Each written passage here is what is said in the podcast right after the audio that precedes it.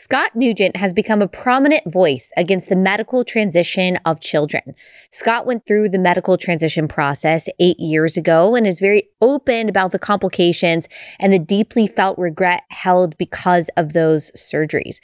We get into all of it Scott's transition, the danger these procedures pose, not just to minors, but also to adults, and pronouns. Scott presents as a man, but is a woman. So, what does this mean when it comes to pronouns and identity and things like that? There are many things on which Scott and I disagree. Anyone who has listened to Relatable, who knows me, will be able to detect where in Scott's answers I don't necessarily align. But I wanted you to hear her story, her perspective. You already know mine. It's a very fascinating conversation that I know that you're going to be educated by, but also hopefully emboldened by too. This episode is brought to you by our friends at Good Ranchers. Go to goodranchers.com, use code Allie at checkout. That's goodranchers.com, code Allie.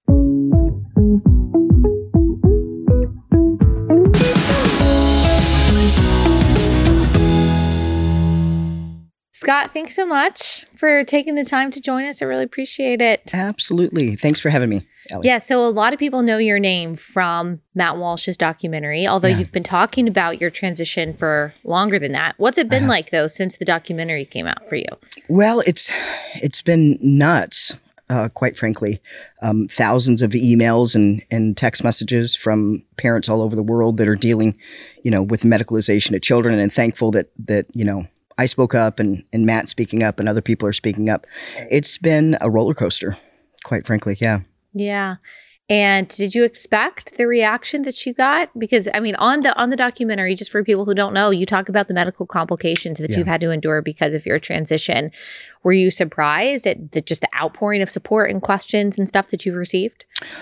Yes. Um, you know, I've, I've been doing this for almost five years now. I mean, it helped with like the first bill in South Dakota, you know, for, so I've been doing this for, for quite a long time. And I, uh, and I was asked to be in, um, a lot of different documentaries. And I say no to a lot of things. I don't think people realize that there's a lot of people that want all this attention. I was never one. I felt like it was a duty. Um, you know, I got really sick and kind of made a promise with God that if I was here for my kids, I would do this. And so this is a very core, um, it's very personal to me. It's about my kids, basically. Right. So when I was approached about what is a woman, I didn't know who Matt was. Um, I don't. I don't look into stuff. I just let my gut tell me mm. what to say yes to and what to say no to, and that was a, a, a firm, firm yes for me. And yeah. I didn't know. I mean, yeah. I, as soon as it came out, everybody's like, "Oh, Matt Walsh is f- famous." I'm like, "What? The Jewish guy with a huge beard?" you know. So you didn't know. I had no clue. You no. didn't know. And just FYI, Matt is Catholic. So just kind of making a making a joke there. Um, okay, so a lot of people because of that and because of just probably following you since then or maybe even before that, they know your story, but a lot of people don't. Yeah. So just take us back. Tell us who you are and why you do what you do. Well, um, at 42, I started the medicalization process. And I was kind of in a, in a vulnerable place in my life. I was married to a, a woman who was a Catholic and uh, very, very religious and uh, never never wanted to be and who wants to be gay by the way but um, never really accepted it and always kind of soothed herself with the idea that you know she's not a lesbian it's just me. I'm was born in the wrong body and i was a, a man. And she had said that to me for years like joking like you know you lock the doors just like you know my ex-husband or something. You know men do that and mm. it was just it was a joke right? Um, your partner would say this to you? Yeah. Okay. And it was a joke you know all the way around. It wasn't anything that was she, she wasn't being horrible about it. Uh, she's not a horrible person but it was a way to kind of soothe herself right? Um, and I got to a, a, pretty vulnerable place in our relationship where, um, you know, she was going to have to tell her family about me, all that kind of stuff, and and um, you know, we were watching. I think what what is it like? Caitlyn Jenner had a had a reality show, you know, Jazz oh. Jennings. Oh. And just we were watching it, you know, on a couch, just kind of like this, and uh, I just looked at her and went, "God, maybe I was born in the wrong body." And she was like, "Yeah," and I was like, well, I don't let's go see a therapist. And the next week we were in mm-hmm. front of a trans woman therapist who, you know, said, how long have you been dressing like a man? Now, if you knew me uh, before I medically transitioned, you would think that was a joke. I mean, I used to do hair and makeup in my early 20s. It's how I mm. got into business sales. Um, so, but I was at a vulnerable place, right? And so that and why were you at a vulnerable place? I was at a vulnerable place uh, because of the relationship that I was in. Mm. And her family didn't know about me. Uh, we had gotten together before and then uh, broke up. I left her because I didn't think that she would be able to be in a in a gay relationship, and I didn't want to kind of pull her apart.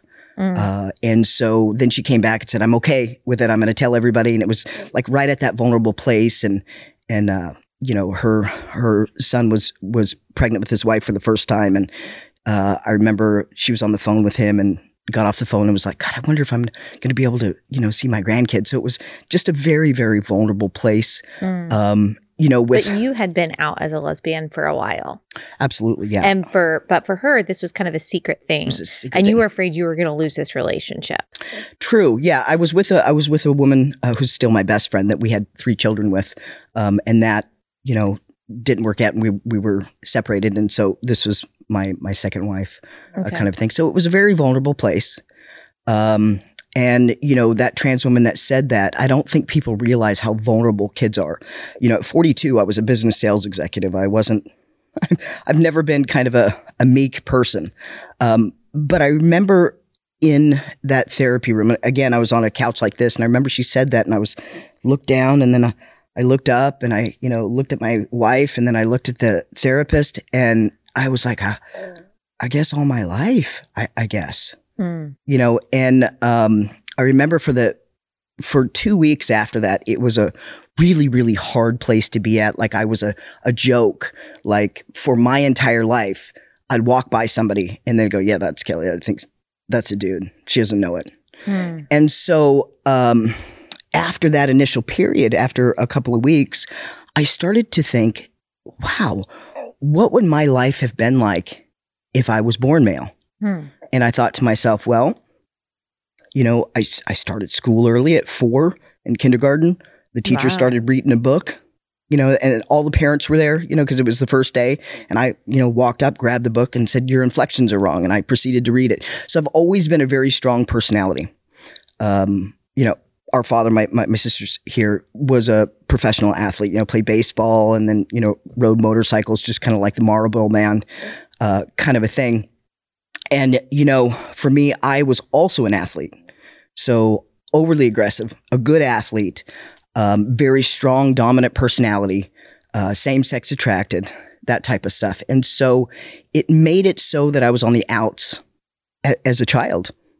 And so when when basically I had this revelation that I was born in the wrong body, I kind of interjected the different gender, and I went, God, my life would have been gone from awkward to, you know, oh, I mean, Yeah. the the the male that every man and woman would want, you know, the Mm. athlete and everything that was hard would have turned easy. Mm. And so it was at that point I couldn't I couldn't let go of that, and that's what's happening to Mm. these kids. Mm. So when you sat in front of the therapist, which you said was a trans woman, and I always kind of have to translate that. People ask me, "Wait, what does trans woman? What does trans man mean?" That is a male who is presenting as It's a male. woman. Yes. So Yeah. said to you, "How long have you been dressing like a man?" Mhm. You never thought about yourself dressing like a man, Mm-mm. and had And you I wasn't. by the way. yes, Yeah. right. And so, did you ever have before that? I know you said you were same sex attracted, but did you ever have gender confusion at any point that you can remember? Like, did it ever come to your mind before? Maybe I am supposed to just be a man. Well, gender confusion is is kind of a it's a it's something I, I wouldn't say because Mm. most people that medically transition understand what gender is. It's a want, it's a desire, it's Mm. cosmetic surgery. Um, so to kind of reframe that for you, so had I ever wanted to be a boy a- as a child, you bet. You know, I remember talking about kindergarten again. I, you know, right around that time uh, when I turned five, my uncle's like, "What do you want for uh, for Christmas?" I was like, "Well, Uncle Kenny, I would like to be a boy." And Mm. he goes, Well, you can't be that. Uh, do you want a briefcase? You always said you don't like carrying a back. Do you want a briefcase? Yeah. So I got a, you know, that that kind of thing. So yes, there was there was a desire. There was always a kind of a realignment with me. Like, don't be that aggressive and don't do this and don't do that. And and uh so it was just natural for me to go, God, I just wish I was a boy. Yeah. But reality's reality, right? So, when a therapist said that to you, did you did something kind of click, or like, uh, what was that feeling initially? Did it feel like, wow, he just told me something that I've always wondered? Is that true about me? Or were you a little offended by it? Embarrassed. Mm, Embarrassed. I felt um, stupid. mm. Like everyone knew something that you didn't know about yourself. And then after that initially wore off and I kind of replaced my life uh, as a male, um, it all made sense. Instead of, you know, and I wasn't in a place to to basically compartmentalize and kind of step back in that and say, wait a second, um, maybe I'm not wrong. Maybe human beings, males and females, come all different ways. Mm. There's not one way for a woman to be a woman, and there's not one way for a man to be a man. So maybe these ger- you know gender stereotypes, which are legitimate, I think, because most females kind of fit in this, and most males fit in that. Um, but what about the thirty percent that don't? Maybe we need to broaden our, our horizons on, on what Hmm. men and women are and, and the differences and not try to stereotype people so much. Okay, it is time again to tell you guys about my favorite skincare company, and that is A'Del Natural Cosmetics. So I switched to them a couple years ago after really not paying attention very much at all to what I was putting on my skin. I think I was just using like drugstore facial cleanser and moisturizer. And then I decided, okay, I'm getting up there. I really need to start you know, caring about the moisture level of my skin, the texture of my skin. And so I switched to A'Del Natural Cosmetics because they're totally toxin free. They don't have any parabens, they don't have any toxic ingredients, and they don't have any fake fragrances. And I've seen a huge difference in just the smoothness and the moisture and the texture of my skin since switching to them. I love that they're a pro life Christian company. They love the Lord, and it's just a joy to support them. And you guys love them too. If you haven't checked them out yet, go to AdelNaturalCosmetics.com. Use code Allie at checkout. You'll get 25% off your first order. AdelNaturalCosmetics.com, code Allie. AdelNaturalCosmetics.com, code Allie. When I was growing up, I didn't want to wear dresses. I was very embarrassed by the idea of Oh, you're a trans man. In bows. Yeah, Did you not know that? I, I didn't know. Thanks for the revelation. Okay, you're welcome. Um, I only wanted to wear jeans and a t-shirt. I liked like bugs and snakes and things like that. You're definitely a boy. yeah. And so, but I'm just, I'm thankful. I'm, I'm thankful that that was never a question and that no one, like my parents kind of just let me do that and Yeah. and be that. And of course my mom still wanted me to wear dresses. I was the only girl. I had two older brothers, but I do really worry about the young people today who mm-hmm. when they venture outside of the stereotype at all, like you were just talking about, well, they're immediately their identity is questioned. Who they are is questioned. And that's like a very scary and difficult place to be, especially for a child. Yep. Yeah. So these children that are medically transitioned, people in general that are medically transitioning, whether or not people are offended by reality or not, reality is reality, right? So children who believe that they're born in the wrong body have what's called comorbidities. Some people don't like that because of the same sex. So we'll call them commonalities. And those commonalities are not just every once in a while. They're in everybody that medically transitions. And those commonalities are uh, same sex attracted. So we have 42% of these boys would grow up to be, you know, homosexual males or same sex attracted, not giving them, you know, the right to decide what they want to do with that. You know, that's just, you know, we're going to transition you for that. Uh, same sex attracted, of course, autism. Um, we are usually mentally gifted, mentally ill, or we have some kind of trauma. So all of the things that the evangelicals talked about with homosexuality that seem to it not true. I mean, it doesn't matter how much you don't want to be same sex attracted, it's not going to go away with talk therapy. You can decide to do something. But all of those talk tracks uh, and all of that carnage and, and pain that was created from that, uh, we have a society that thinks that transgenderism and homosexuality are the same thing. And what I like to say is flip that. And uh, what the evangelicals said about homosexuality is absolutely unequivocally 100% true about transgenderism. And that's the truth. Yeah, you touched on trauma. That's something you know, I've talked to several detransitioners, and Mhm. that is, I don't think I've talked to a single female detransitioner who was not sexually harassed or sexually assaulted. Absolutely. And you've talked openly about that, about Oh, yeah. your sexual assault when you were a teen, Mhm. right? Mhm. Yep. And so tell us, like, do you think that that affected your thoughts about sexuality and gender and then your eventual transition? Well, sure, and that's a slippery slope, right, Allie?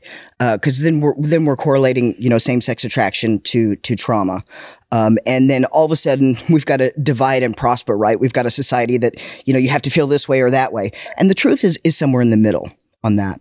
So uh, to answer your question uh, about that, I think that that's a huge thing.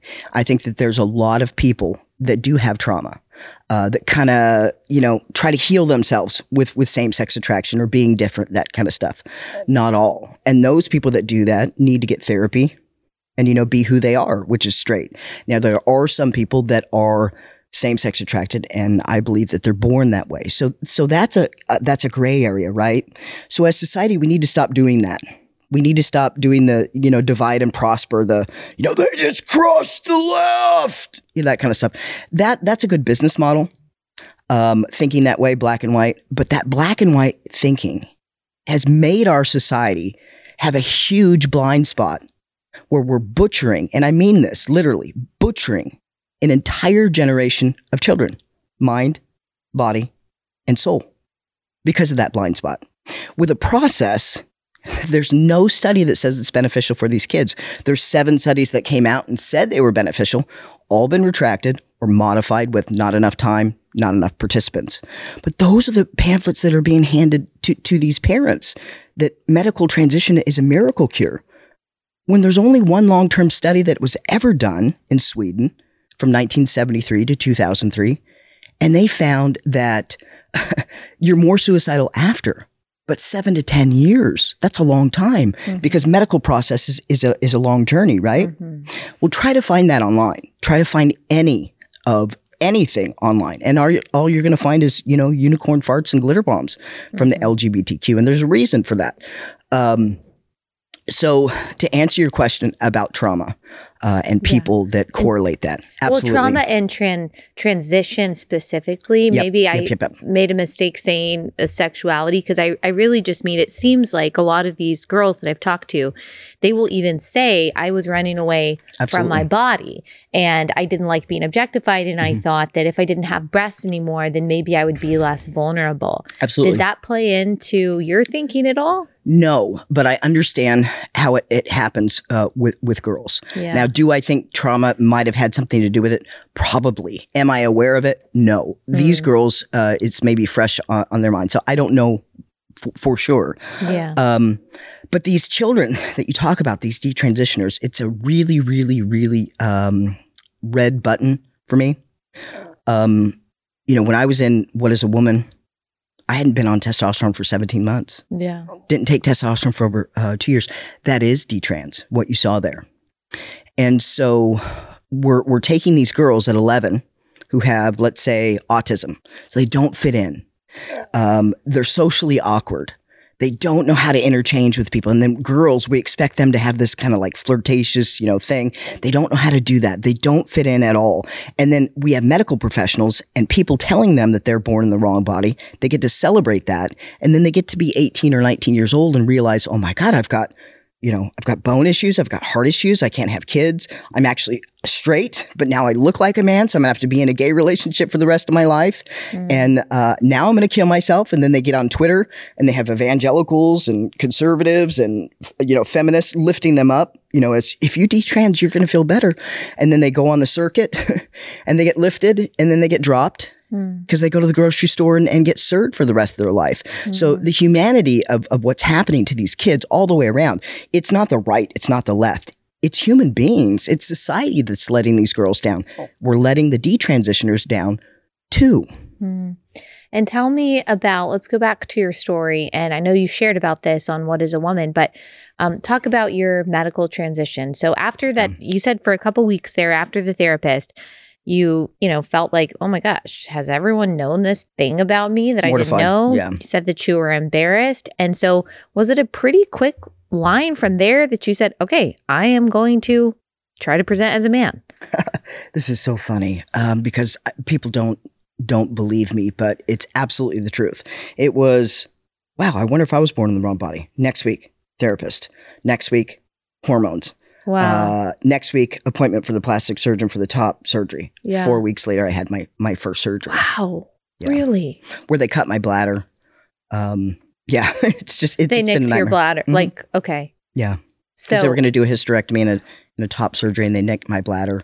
On top of, they had me on a, uh medication called Contrave, which is an opioid inhibitor, which means that um, you could give me tons of pain medication. I won't feel it. It's like water. So I had my first three surgeries, basically like medieval times, waking up with a Mm. Tylenol. Yeah, it was it. it post post traumatic stress. I always thought it was not real. It's real. yeah. Yeah. Wow. So this happened all within a month. Like, what is your partner thinking? What are your different family members, your siblings? What are they thinking? you know, I can't speak for my sister or, or my family, but I think a lot of them saw me struggle so much with with being uh, a lesbian. I didn't want to be, and we have this kind of celebrating society right now within the LGBTQ, which is wrong. There's nothing to celebrate uh, with being homosexual. It's hard. It's hard to do, and we need to accept people better with that. But w- what we don't need to do is promote it um, or it's not a recruiting agency, right? So my family had seen me suffer with that, and they wanted to believe, uh, just like I did, um, and they also just wanted to support me. So I got some pushback from, you know, from my sister a little bit, but you know, after she she knew I wasn't gonna give in, she was like, "All right, let's rock it, little bro." So Yeah. Okay. Yeah. And then tell me, like, what your life has been like since then. You said that was how many years ago that you started the medical transition? forty two, um, so eight years. Okay. So in eight years, um, I've had seven surgeries. Hmm. I've had a pulmonary embolism, a uh, stress-induced heart attack. Um, I have had uh, a reoccurring infection uh, that, I mean, to the to the end, I I had an IV sick tube or pick tube or whatever in my heart uh, because I had to work. Uh, finding out that hey, you know what, medical transition is experimental. Nobody in my state that I trust can do this than the person that hurt me. So I have to get insurance to to fix this. So I would go to work for five days and then go in the hospital in the ER, and then I would check out. You know, and then after I would check out, um, the doctor finally said to me, "You know, we're just going to have to put this in your arm because you're you're going to check out tomorrow, aren't you?" I said, "Yeah, I got to go to work." Um, so you know, so much stuff. I have a I have a handicapped arm for life. I had a ligament protruding through it. I've had sepsis. I've lost my house, my car, my home. To uh, pay for my all wife. of the. Yeah, everything. I've lost absolutely everything. And here I am on this circuit. And what I don't think people realize is, you know, I wasn't paid for what is a woman. I, I'm not paid a dime. I'm doing this uh, because at the end of this, I realized uh, that I was dying. And I woke up on the bathroom floor in my own urine and blood. And I realized I was dying and I, and I celebrated that. You know, I, I was I was accepting that until I thought of my kids. Hmm. And so nobody knew what was wrong with me. And I made a promise with God at that moment that if I could figure out what was wrong with me, if they could fix me, if I could be here for my children, I would do what I'm doing. And so it's the reason why people listen to me is because I'm sincere. I have no other agenda. I don't sign on with politicians to make $10,000 speeches here or there. I do this in a basement, in a moldy basement. I, seriously, I've got $200 to my name you know, and I'm, I'm traveling back and forth and, and uh, you know, paying for taxis. I'm doing that for my kids. So all people see is a mom. Okay, y'all, Brave Books. If you have not gotten your subscription from Brave Books yet, now is the time. They send you a picture book every month that explains the values that you and I have to our children in a way that they can understand. So, whether it's the reality of the gender binary, whether it's the sanctity of life, even things like the Second Amendment, they break these issues down in a way that's entertaining, in a way that is child friendly. I think it's perfect for kids ages like kindergarten through fourth grade. The illustrations are really beautiful. And these ideas, these positive ideas, these biblical ideas can stick in their mind uh, in a way that is really creative and fun. And uh, a lot of you are asking me all the time, like, you know, how do we teach these lessons to our kids in a way that they understand? We're going to the library and we're seeing pride displays, all kinds of children books that are just pushing this destructive progressive propaganda. Well, this is a way to combat those destructive ideas. Give them books that are actually edifying. So if you go to bravebooks.com, you can use code Allie. You'll get a free book and then 20% off your subscription where you get that book every month. So you'll get a free book and 20% off your subscription if you go to bravebooks.com code Allie. That's bravebooks.com code Allie. Tell us a little bit more because so many people just they don't know. They don't know what all of this entails. So you said within weeks you had the hormones and you had the surgery. When you was there any moment in there that you said, like maybe after you started hormones, that you said, whoa, whoa, whoa, hang on a second. Yeah. What am Absolutely. I doing? Absolutely. Um, the the affirmation model is very very dangerous. Yeah, I remember the first uh, surgery I had uh, where they cut my bladder. I remember just thinking, you know, I just That was the first. That was before top surgery. yeah, that was yeah, that was my my first surgery. I remember looking at my wife just saying, I, I just wish she would just say it's okay. I love you Mm. just the way you are, and we'll get through this. Mm. Um, and I remember them calling me sir, like the whole idea of, of sir looks so female. And it was like, I remember they gave me the medication. I was thinking to myself, "Eh, that's wrong. That's wrong. Mm. Um, so yeah, there was a whole bunch of that, right? But you can't challenge that if society in general just kind of acquiesce to everything because Mhm. nobody wants to hurt anybody's feelings. Yeah. Because the LGBTQ plus has turned into a recruiting perverted agency. I mean, and and let's talk about can we talk about that for a minute? sure. of the why. Um, you know, Allie, what I didn't realize is that activism is a business. I had no clue. Seriously, I had no clue. I had no clue that, you know, if you have 20,000 followers on, on Twitter and if you keep screaming the way I do, you'll get kicked off and then you won't get monetized and make money. So I didn't modify my, my words or anything, or I didn't do anything that you were supposed to do to get to be where I'm at. Um, I did what was right because it was the right thing to do. Um, but I've learned that activism is a business, right? So in 2015, what happened within the gay and lesbian community?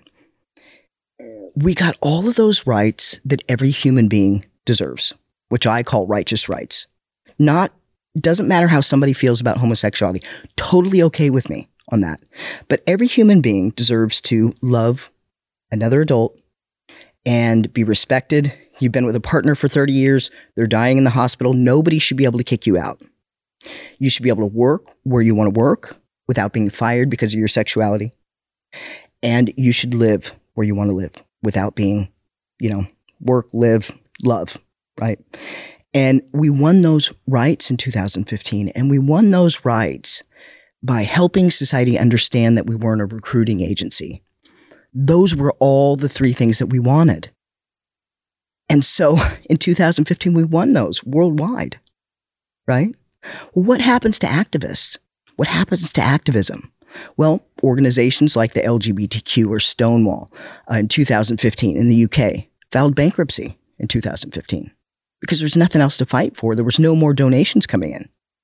In 2016, they had a 32% year over year growth. Now, you're in this business, that's significant for any type of organization that does donations, that gets government funding.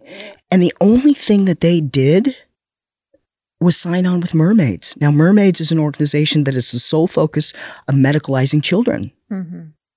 So, the new activist business model of the LGBTQ was to push children to medically transition. And in the process, all the decent gays and lesbians, regardless of how you feel, went home to raise our kids. And so, what kind of started to infiltrate into the LGBTQ? Perverts, money mongers, you know, medically transitioning children. So, we have this huge organization. We have a huge blind spot in our society uh, where people think that the LGBTQ is a good organization. All, you know, artists and singers and actors, they all want to get on that. Everybody wants to be on that train. And they are the worst organization in the world right now. And everybody is afraid to say it. Mm-hmm. And people won't understand that until people like me double quoted on the rainbow, lesbian, trans man. I'm over 50, so maybe three times. Mhm. I am the rainbow. Um, until we stand up and start to say what is going on. The truth is, not a lot of us know what's going on that are decent. The majority of gays and lesbians are decent, but I want these people to stand up. They need to know uh, what's Mhm. going on. So, do you think that you felt, even though obviously you weren't a child, you were an adult, but you said you started this process and you definitely second guessed, but did you kind of feel pressured by how ubiquitous this message was from LGBTQ activists that yes, you can be born in the wrong body. Yes, if you present masculine at all, then you must really be the opposite sex or the opposite Yeah. gender or whatever.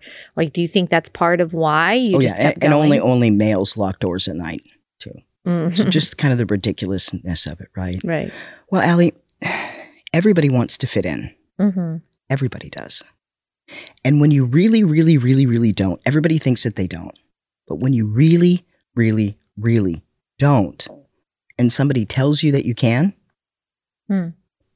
it's too powerful to take away from a Mhm. 42 year old business sales executive. Mm. These children have no chance. Mm. None. And we're getting near the seven to 10 year mark. Well, guess what's happening? All these detransitioners that everybody's lifting and pointing, by the way, when they're lifted by conservatives, when they're lifted by evangelicals, when they're lifted by feminists, oh. all not feminists, when they're lifted by those people and standing next to them as an evangelical and standing next to them as a detransitioner, oh. the people that need to hear that message, all they hear is, I used to be gay, God cured me. So you're only speaking to the people who already agree with you. And what are you doing when you're lifting with the I'm right, you're wrong?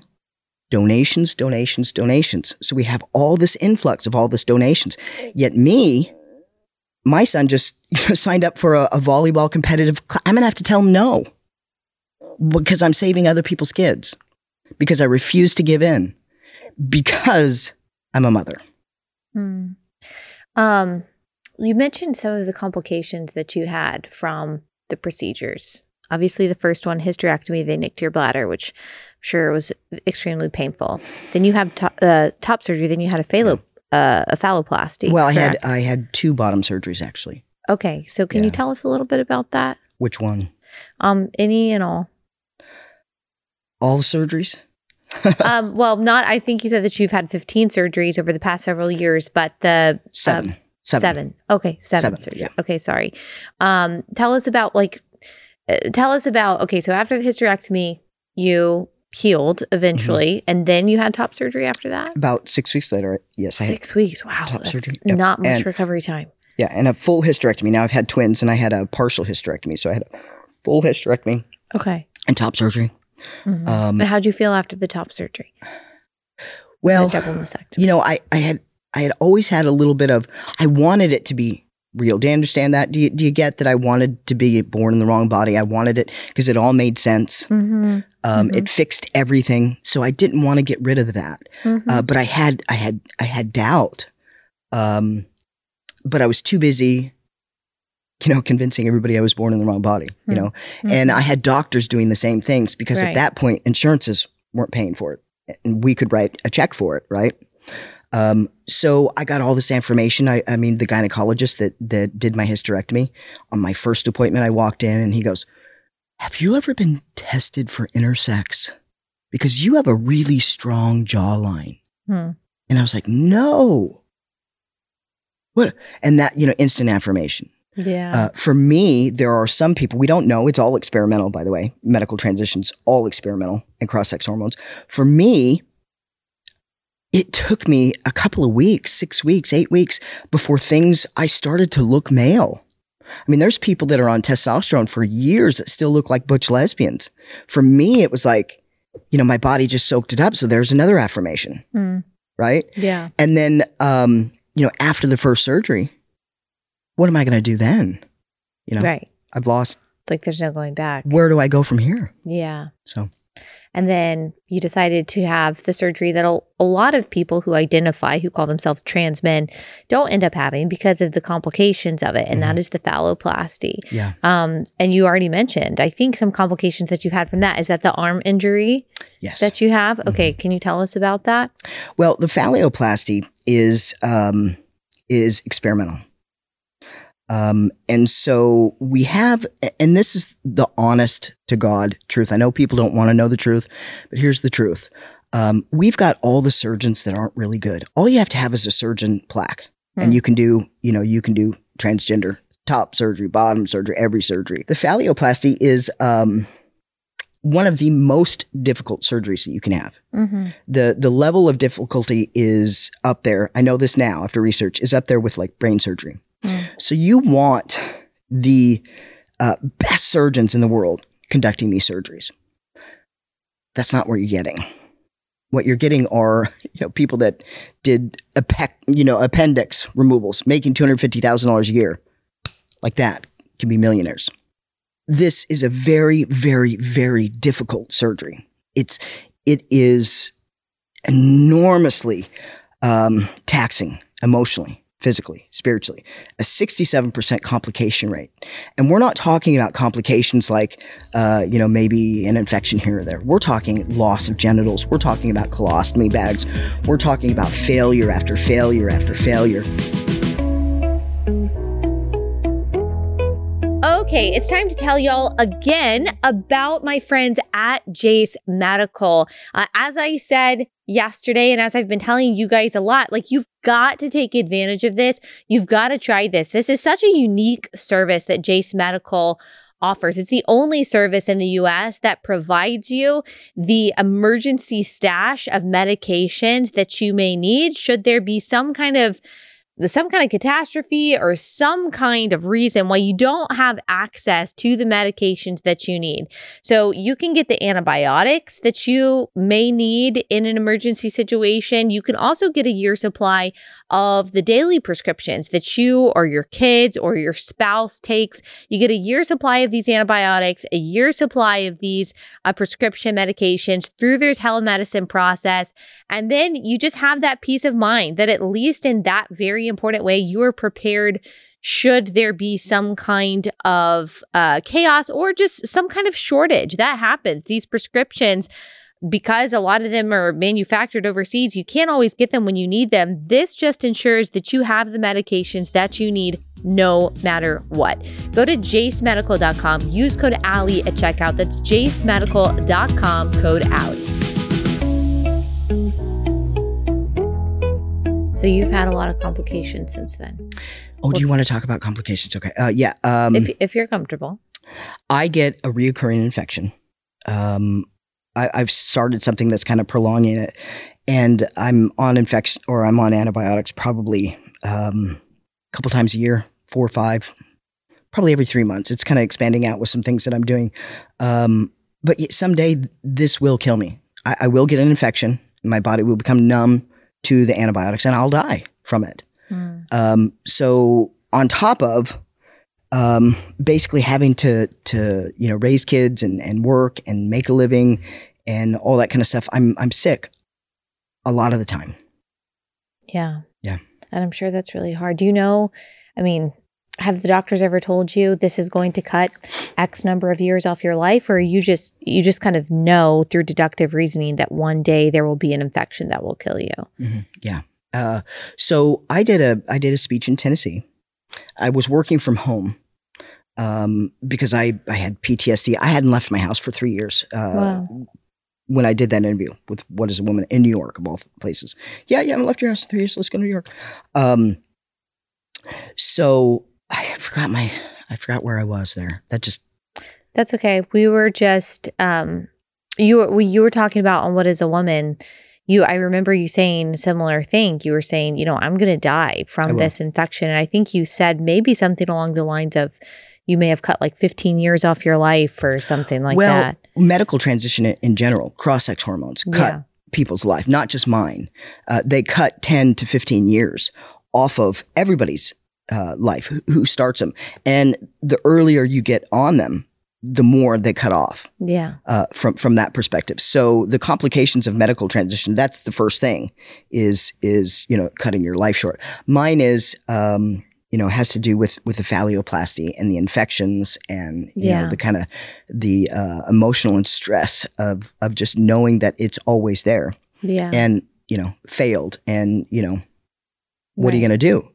You have over the past few years i've seen some of the testimonies that you've given the speeches that you've given your advocacy i've seen you say that you don't identify as a detransitioner Mhm. you do call yourself a trans man For a reason. but also a lesbian Mhm. and you call yourself a mother Mhm. so talk to me about that because maybe to some people that might be confusing Oh yeah, right. I, I get that. So I'm a biological woman. I'm attracted to females. Woman, lesbian. I medically transitioned, and I call myself a transgender man to help people understand that medical transition is it's a one way road. You change the core of who you are. I will never be not a trans man, ever.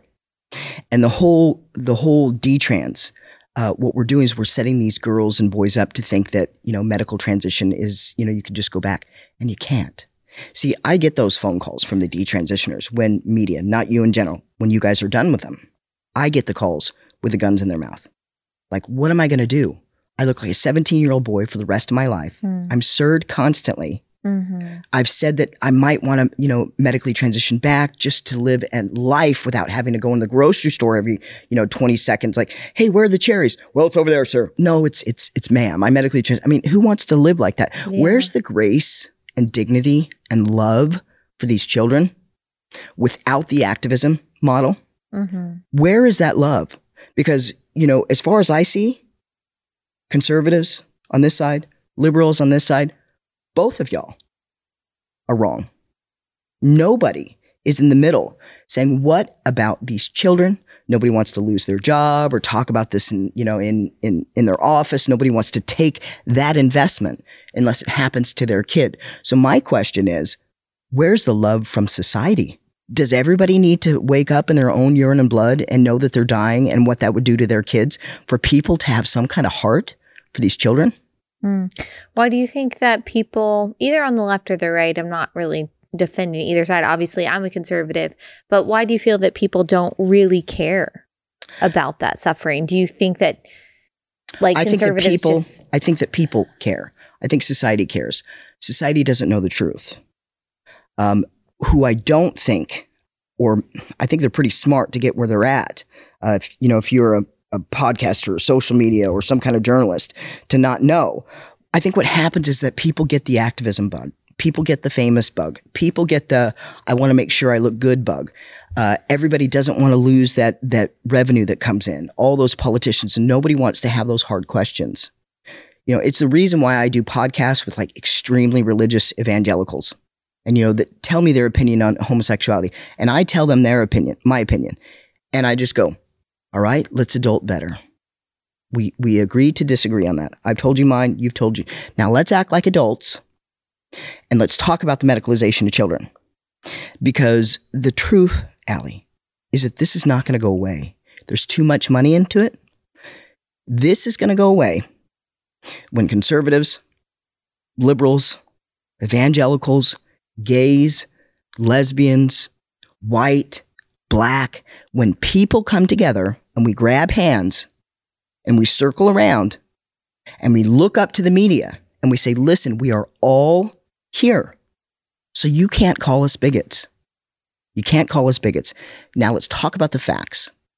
And the facts tell us that no child should medically transition. It's wrong on an epic scale. You have that 10 minute conversation on a neutral floor, nobody walks away going, yep, it's still for medically transitioning kids. I don't care who you are, what you believe in. Yeah. And do you regret transitioning as an adult? Yeah, absolutely. Yeah, if I could go back, I would go back in a second. then you wouldn't do it. Oh God, no, no. I would but you have do believe it should be legal for adults. to medically transition hmm the same way. Um, you know, it's legal for a woman to get breast surgery, uh, breast augmentation, for Botox, for a man to get hair plugs. It's cosmetic surgery. And so the same precautions that go because here, here's another gray area, right? Um, not being black and white.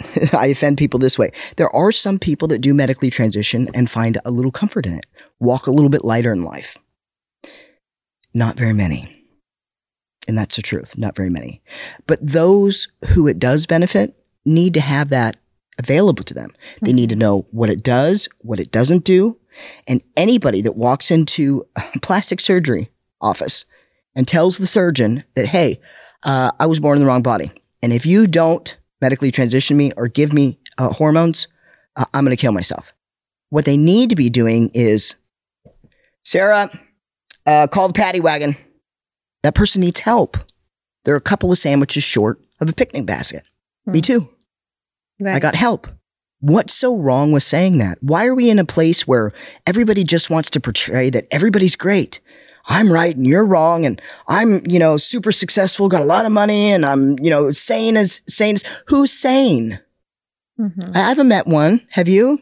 We're all a little nutty, right? Mhm. So, so we need to be in a place in society where we have those hard conversations, where we need to say that sounds fruitier than fruity tooty.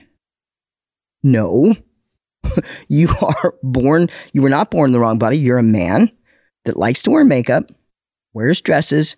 You do you. Go mm-hmm. for it. And as a society, we need to go. That's a man that likes to wear his dresses and makeup.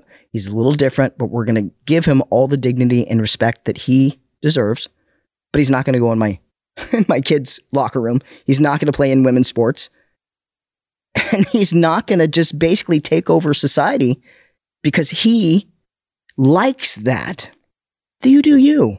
You know what? You do you. Mm-hmm. You do that. And as a society, we need to go, you know what? There, there are people that are all different, all different. And all people deserve dignity and respect. But when you mess with kids, you cross the line. Let me tell y'all about CrowdHealth. So, CrowdHealth is not health insurance, but they allow you to cover your healthcare expenses. They give you the tools that you need to negotiate and crowdfund your medical bills. So, you pay a $50 membership fee to get access to services like telemedicine, bill negotiation, and then you join the crowd, which is a group of members like you who want to help cover each other uh, each other's healthcare expenses, unexpected medical events. You don't have to worry about doctors networks. You don't have to worry about the headache of dealing with your insurance company. Any of you who have health insurance, you know how complicated it can be. It can make your health worse because it's so expensive and there are so many different stipulations and carve outs and all of that that you're trying to navigate on your own. Well, CrowdHealth is in your corner. You've got a crowd of people who are helping you navigate uh, these events and also helping you cover your bills. So if you want to opt out of the the complexities of the health insurance world and you still need that healthcare coverage, go to joincrowdhealth.com. You can use code Allie. It's just $50 a month. It's not health insurance. Go to joincrowdhealth.com, code Allie. Joincrowdhealth.com, code Allie. How do you feel? I've seen you talk about this before, but how people address you because one perspective is, of course, well, you know, someone might say, well, I'm just going to call Scott a man, he, him, because that's how Scott looks. Yeah. And then there's the other view that I'm more aligned with that if I just saw you and I didn't know, I would do the same thing. But Mhm. because I know and because I think that pronouns are not just a social designation, but something that correlates to a biological reality. That was I- a really brilliant sentence, by the way. Well, thank you. I, I, we pulled that all together. That I was good. appreciate that. so I I wouldn't call you he Yeah. him, but I've I've heard you say that that's not really something that you care about. I don't. There's so many other things in, in life to, to deal with. Here's here's the truth about pronouns in general. Um, that work's already done. You don't need to redo that. You know, generations and generations of of evo- you know evolution of of you know hundreds of years have told us as soon as we see somebody or hear somebody's voice, we say male or female. It's Mhm. already done. Mhm. Asking somebody to go against what they see and hear is narcissistic, it's sociopathic, every time you have a conversation with somebody, it's like reading, uh, you know, it's like writing a novel with your left hand when you're when you're right-handed. You have to catch yourself all the time. He, she, she, she, she. They, so, them. Yeah. so for me, I'm totally okay with people uh, calling me female pronouns because I am. But I do know that they're making a point because nobody in a grocery store is going to come up and go, "Hello, ma'am, how are you? right. Can I carry your bags?" right. Um, you know, so for me, you do what you need to do to make whatever point that you need to make. But I made the choice to medically transition. It's a choice, cosmetic surgery. So I'm not going to tell you what to call me. You call me what makes you feel comfortable, what Mhm. helps you, what sits in your soul. Yeah. And that's called adulting better, right? Mm. Why do you think there is so much conflict and uproar about pronouns? And I'm talking like men, actual men who make very little effort to even look female will get completely outraged. You know that answer though, don't you? Uh, you're not. You're not being. You're not dumb. I want to hear why. what you think. You want to hear from me? Okay, all right. Um, so here's another truth. Uh, if you if you investigate into this uh, f- pretty far, you'll find that most of of the people that are, are pronoun warriors are, are going to be trans women, and there is a sexual fetish called gyne. Gyne I can never Autogynephilia. yeah, see, I knew you knew it. Can't throw me under the bus with that. Yes. Uh, so that is a sexual fetish. And that fetish um, basically is men who are turned on by the idea of being a woman, by being a sexual object, um, by being objectified. Uh, it's a fetish. So when you see a man with a six inch beard, red lipstick, you know, offended by calling them uh, a man, what you're doing is is you are um, you're ruining his erection. So that's why he's angry. That's why he's angry. So if, if we go back here, we're medically transitioning children um, for money, and we're medically transitioning children so that uh, men don't lose their erections, and that's the truth. hmm That is the absolute truth. Yeah, there is a large sexualization aspect of it that I think a lot of people don't realize, especially when it comes to these men. And you said it so perfectly that it's not just being turned on by looking like women, it's the sexual object piece. It's Yeah. the submissiveness piece that they wrongly associate with being female. Mhm. That, I mean, pornography plays a large part in it. But I mean, gosh, look at these organizations WPATH, mermaids. There always seems to be like this strange commonality of the sexualization of children within this, Mhm. which is part of why I think this is so important. There's so many different aspects of this, it seems the money, the complications of the medical transition, and then there's the sexualization aspect, especially when it comes to children. And there's so many tentacles of it, it's hard to even know what to attack. It is, um, and you can't have a conversation about it, right? So, to, to give you an example, um, on Twitter, I have a I have a speech that I gave. It's got 22 million views on social media. Now, 22 million views on social media. What as a woman came out? It has just under 200 million views when they when they streamed it, right? Yeah. So me, little old me, has 22 million views of that speech. That speech was a speech that I gave. Uh, it was an evangelical uh, representative that brought a bill the second year in a row. He got ran through the mud as as being a hateful person. Actually, very nice person. If somebody asked him about his opinion on homosexuality, I think they would be surprised about it. But they attacked him so much. Um, and he he ran the first bill the wrong way. And I told him that. And I said, when you run it the second way, you know, call me. When I touch these bills, they get passed. So he called me. He said, We're going to do a press conference. Can you come? And they started just attacking him, a room full of reporters. I pushed him aside and took over. It was nine minutes, the most powerful speech you will hear on the medicalization of children. Do you know how many mainstream medias have said anything about it? I can guess. One. And it was the newscaster that was in the room and it was making fun of me on Twitter. Hmm. Wow. Do you think they know what they're doing? No, You don't. I you don't. think they think they're virtuous. I do. I think that's the problem. Hmm. I think Mhm. that's the problem. Do you see people waking up? I people are going to wake up. The carnage of the medicalization of children is going to spill so much carnage. Um, I used to get you know suicidal calls maybe once every month when I first started this. I'm getting them weekly. Really? I'm finding mental health hos- you know hospitals for these people uh, weekly. Uh, the the suicide epidemic is coming. When that carnage spills over enough, that mainstream media has to cover it, it's going to stop like that. And here's what's going to happen, Allie. People are going to hate the LGBTQ. The love that we have right now is going to go away. You want to see hate crimes? It's coming. And that's why, and you know what? We deserve it for not stepping up. We deserve it. Um, that's why we need organizations. You know, there's you know, log cabin organization, Republicans, we got, you know, gays against groomers, all those kind of things. Those are people that need to rise up in our society. Um, I was the first one to doing it five years ago. Now we have organizations that are being lifted. These are the people that need to be heard from. If we put these people in front of conservative people and evangelicals, if we adult better, this will stop faster. Hmm. But if we don't, the carnage will eventually stop this to a point where we will look back on this like we look back on Hitler. Yeah. In dinner parties where we're all sitting there with our glasses of wine going, God, how did, how did that happen?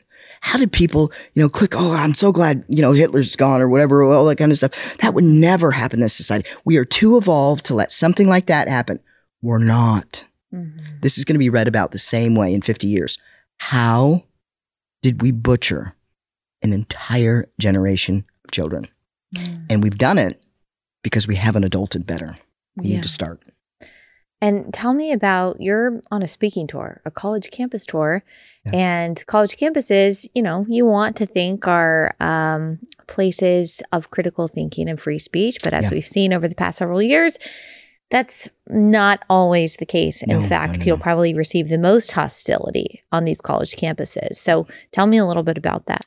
Well, um, Riley Gaines, who is um, who is on the forefront of you know stopping trans women in sports um, started an organization and uh, they reached out to me and she's the first person that i've said yes to on a speaking tour and i've done that because she's got a genuine heart and she's strong enough as a conservative uh, christian very very right person um, to sign me as a trans man, as a lesbian, as to adult better. She's the first human being, the first organization, the first place uh, that has basically come to me and I told him what I wanted and I listen to her speeches. She's not hateful. She's not right or left. She has that little gray area in her speeches. The reason why people listen to her.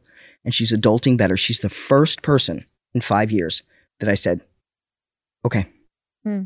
So um, we we have uh, some other um, women in sports that are going to be speaking. So we're going to be going all over the country, speaking at colleges all over uh, the country. Maybe I don't even know. It might be worldwide. I don't know.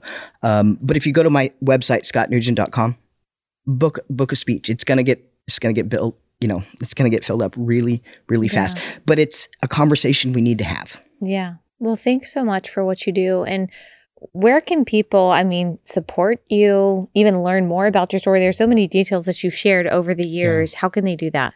Well, I've got a, a website called scottnewgent.com. Yeah. S C O T T Newgent, N E W G E N T. On that website, I don't do a stereotypical. I've had so many people, you know, tell me that your website's awful. You need to do this. You need to do that. No, my website is filled with studies it's filled with links. Somebody says this to you about, you know, the medicalization of children. Click on this link. This is a study you want to send it to. This is uh, the reason why people. It is not. It's not a friendly website for traffic for donations, but it's got a lot of information, and it's opening up a lot of people's minds. So I would go there. Okay. Great. Awesome. Yeah. Well, thank you so much, Scott. I really appreciate you taking the time, the courage, and your obedience to the call to share these things that you didn't have to do, but you put word, yourself obedience. out there. You've put yourself out there to do it. It's a worthy cause. So thank you so much. Thank you very, very much.